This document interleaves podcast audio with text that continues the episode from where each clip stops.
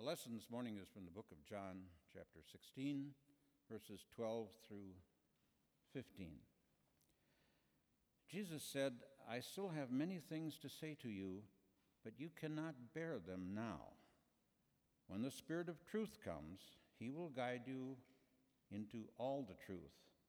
For he will not speak on his own, but will speak whatever he hears, and he will declare to you the things that are to come.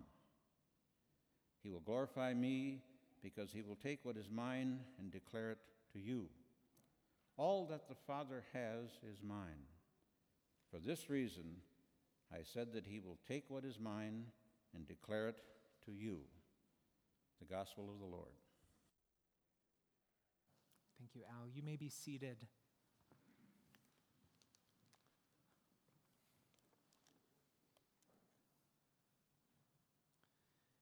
Grace to you in the name of the Holy Trinity. Amen.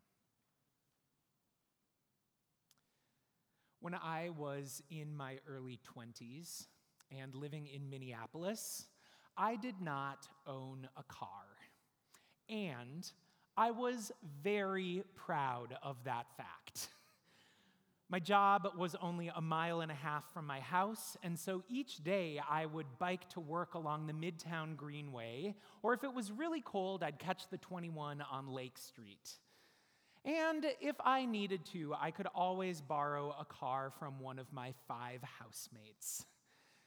So, because I wasn't spending money on a car, I decided to do something that was pretty adult. I opened a small retirement account for myself.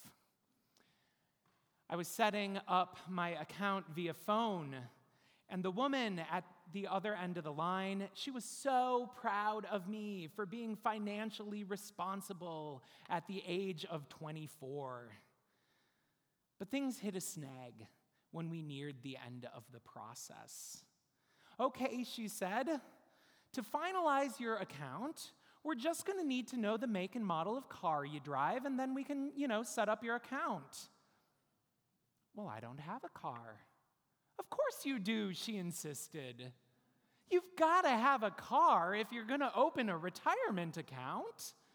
Why would you want a retirement account if you don't have a car?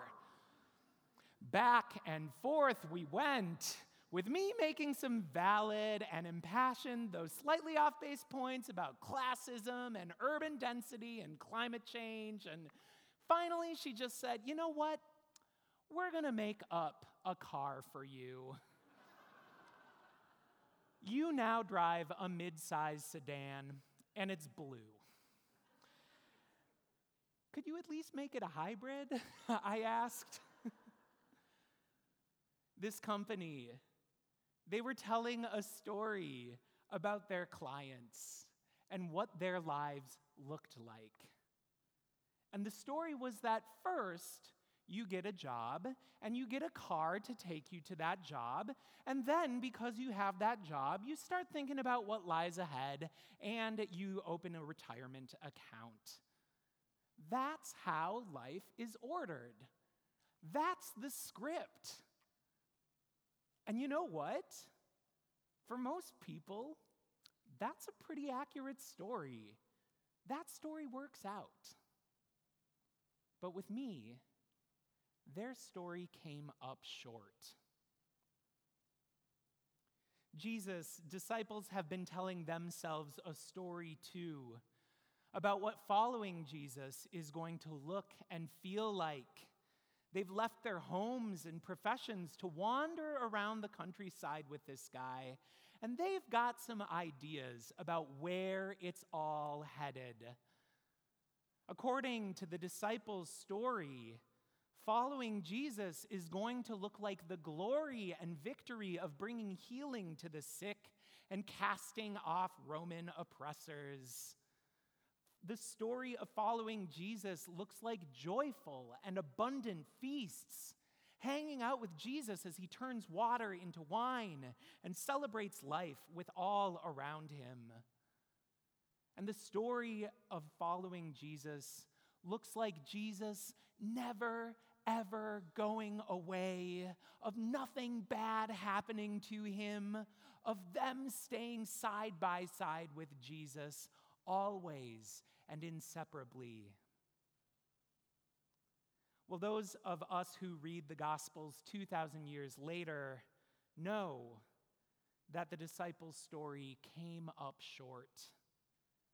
Jesus does go away.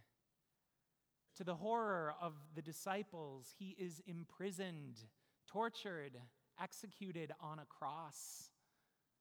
And yes, he returns from the grave and visits them a couple of times, and then he ascends to heaven.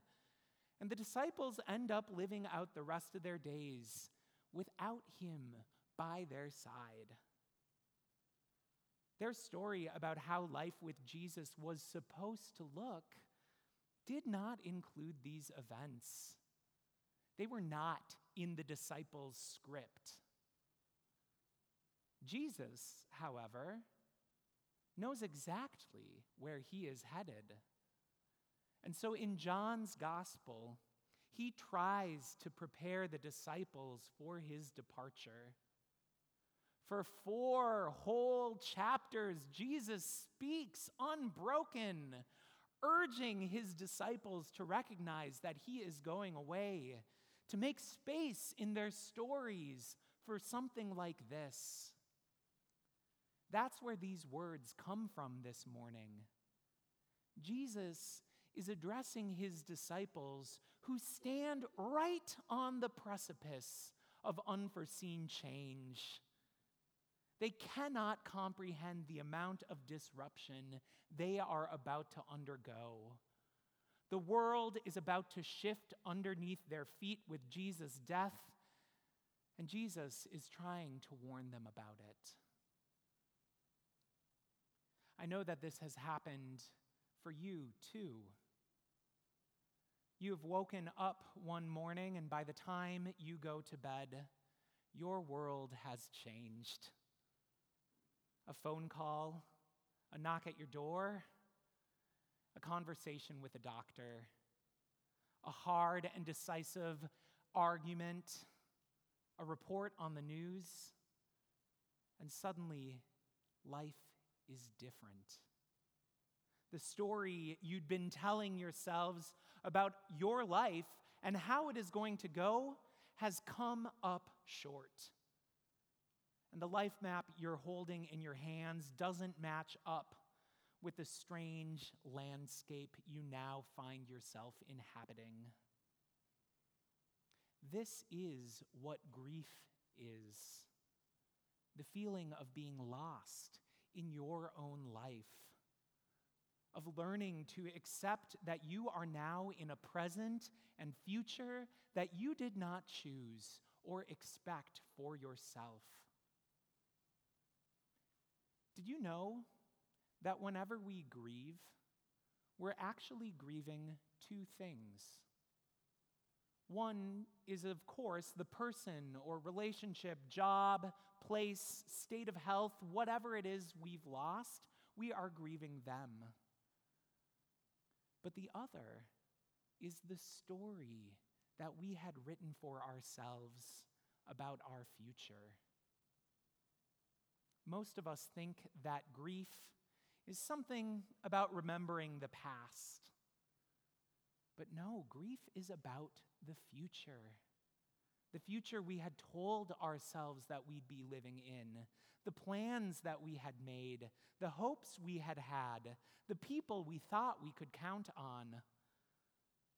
Grief is the distance between the future we had told stories about and the future we get instead when our stories come up short. And our stories about the future, they always do come up short. They always do because the future is huge and unknown and largely out of our control. And yet, we as a species, we're just wired to tell stories about what the future is going to be like. Isn't it weird that I was 22 and planning for retirement? something that was 50 years in the future, then at least. I didn't even know what I wanted to do for a profession then, let alone if I would live to see my 70s, or if stock markets or American currency or retirement is still to be a thing. But I had a story that I was telling myself about my future. One that involves me getting to rest and enjoy life at my own pace and give of myself to the communities that I belong to. I was telling myself a story about my future, one that is in no way guaranteed, one that will come up short one day. Jesus knows we all do this. He knows how we project our lives into the future, that we craft stories of how our lives might be beyond what we can see to make the future a little bit less scary. And He also knows that these stories come up short and that we will one day find ourselves lost in a land of grief. And so, what does Jesus do?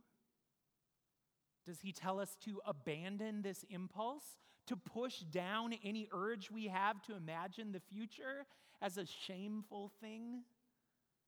Or does he tell us to craft stories of the future that are worst case scenarios so that way we can be pleasantly surprised if life turns out better than our doomsday expectations? No. Jesus doesn't tell us to get rid of telling stories about our future. He knows that these stories can be helpful, that they can help us dream and imagine a life that looks better than it is today, that it can guide us to work together toward common goals, that these stories spur us on when things get tough and give direction when our life is unsure and uncertain.